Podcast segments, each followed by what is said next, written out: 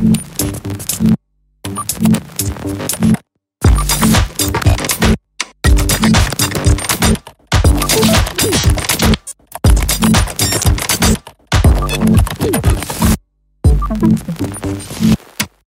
Ресурсное проклятие в экономике России – это одна из любимых тем для политических дискуссий. Россия богата ресурсами, и отсюда дилетант может э, вывести все, что угодно. Есть ресурсное проклятие, значит, Россия должна идти особым путем. Здесь невозможно строительство рыночной экономики западного типа.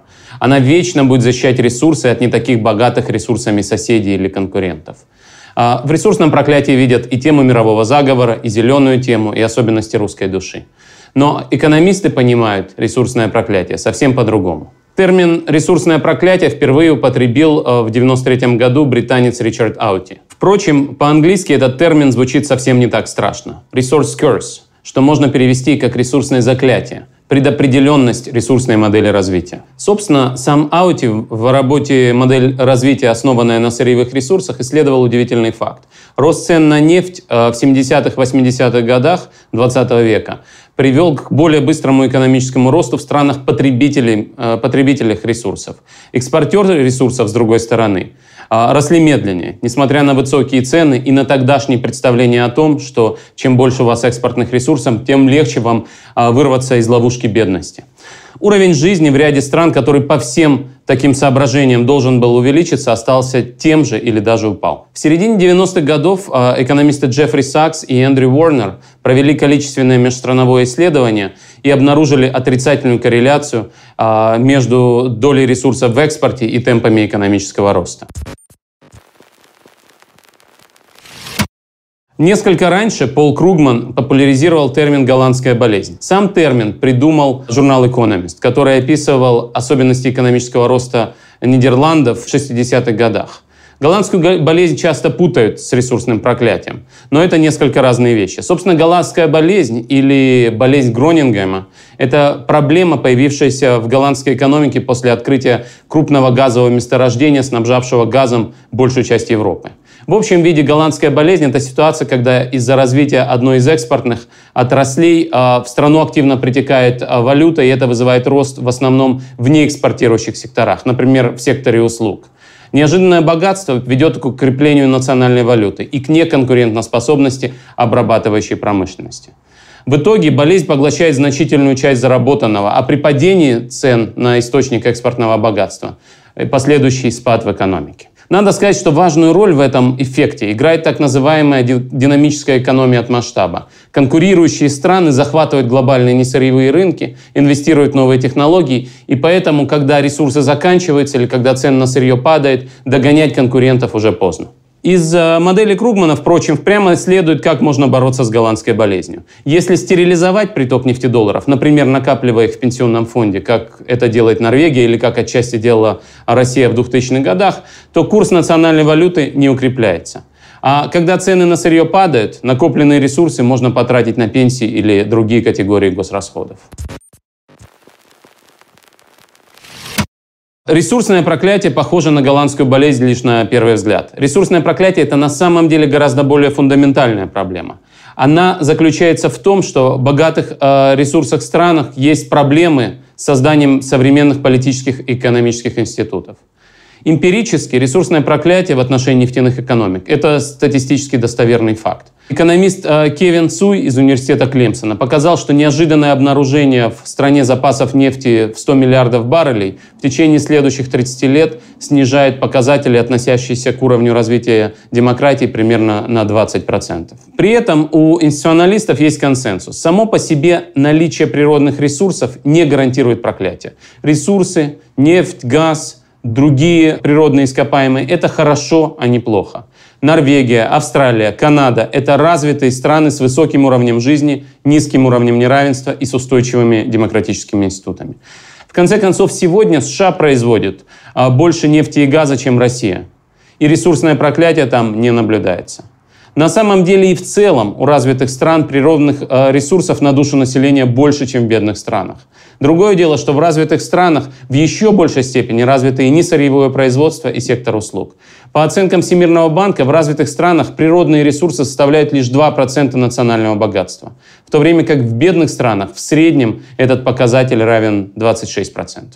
Впрочем, и среди развивающихся стран есть примеры успешного преодоления ресурсного проклятия. Такая страна, как Чили, один из крупнейших экспортеров меди, используя стандартные рецепты, отлично справилась с ресурсным проклятием. Стала самой богатой, некоррумпированной образованной страной Латинской Америки. Ботсвана осталась африканской историей успеха, несмотря на обнаружение алмазов в 70-х годах.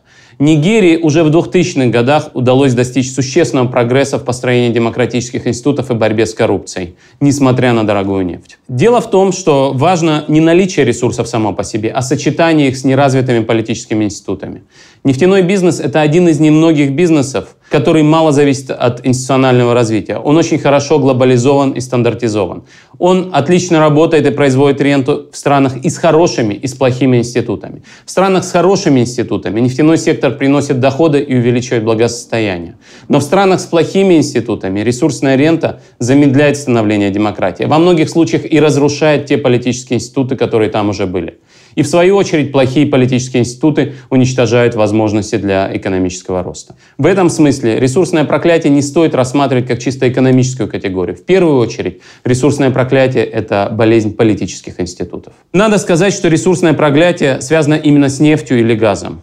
А другой источник проклятия – это алмазы. Хотя надо понимать, что глобальная алмазная рента на порядок, а в отдельные годы и на два порядка меньше нефтяной.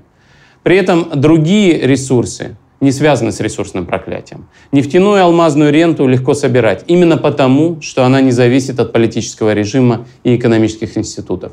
В то же время, например, в сельском хозяйстве произвести и присвоить э, ренту гораздо труднее. Нефтяное проклятие, как подвид ресурсного проклятия, изучено относительно неплохо.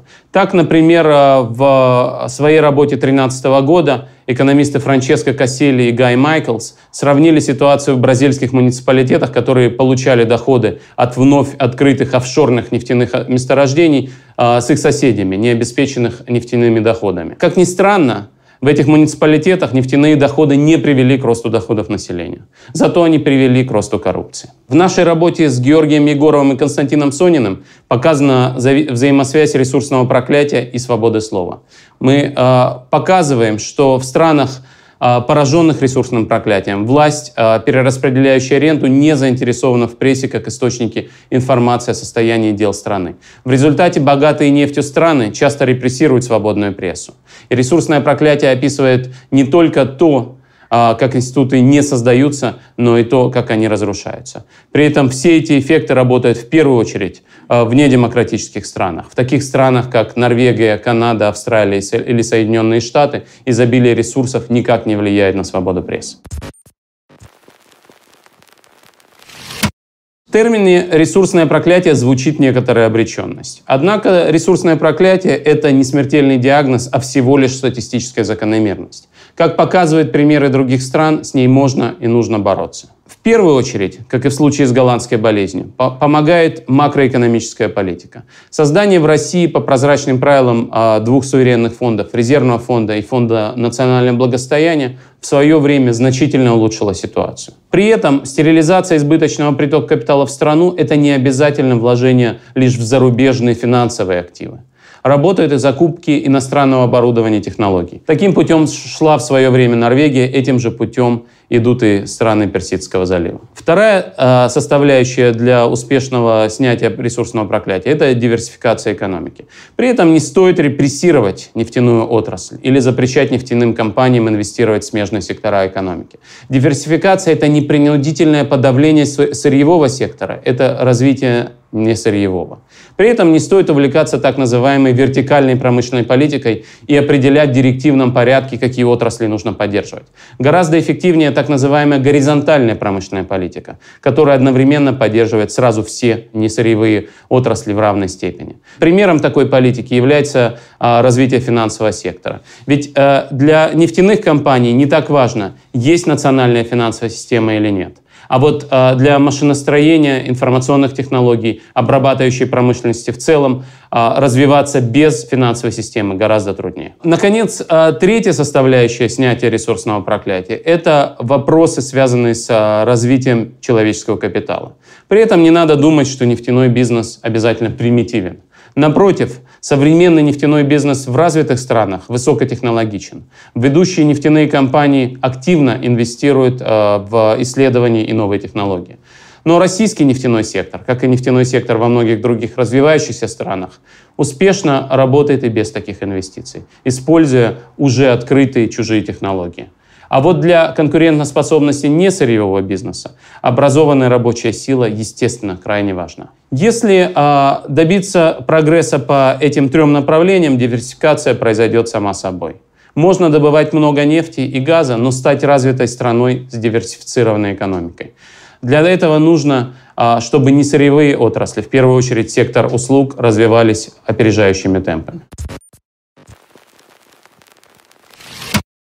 Конечно, в ближайшее время нефть и газ будут продолжать играть ключевую роль в российской экономике. Что можно сделать уже сейчас?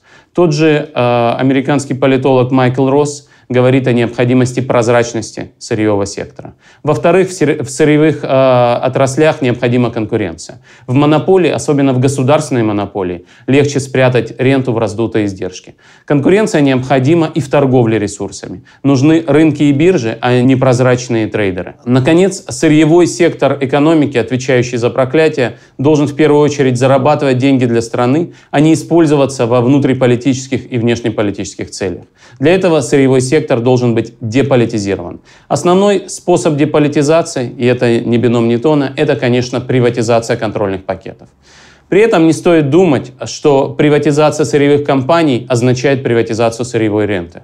Если сырьевой сектор прозрачен и конкурентен, собирать э, налоги сырьевых компаний достаточно просто. Частные они, они или государственные. Как и показал пример России в середине 2000-х годов. В целом, э, в ресурсном изобилии нет ничего плохого. Ресурсного проклятия можно избежать. Для этого необходимы частная собственность, конкуренция, прозрачность, человеческий капитал и развитая финансовая система. Впрочем, они необходимы для экономического развития и роста в любом случае.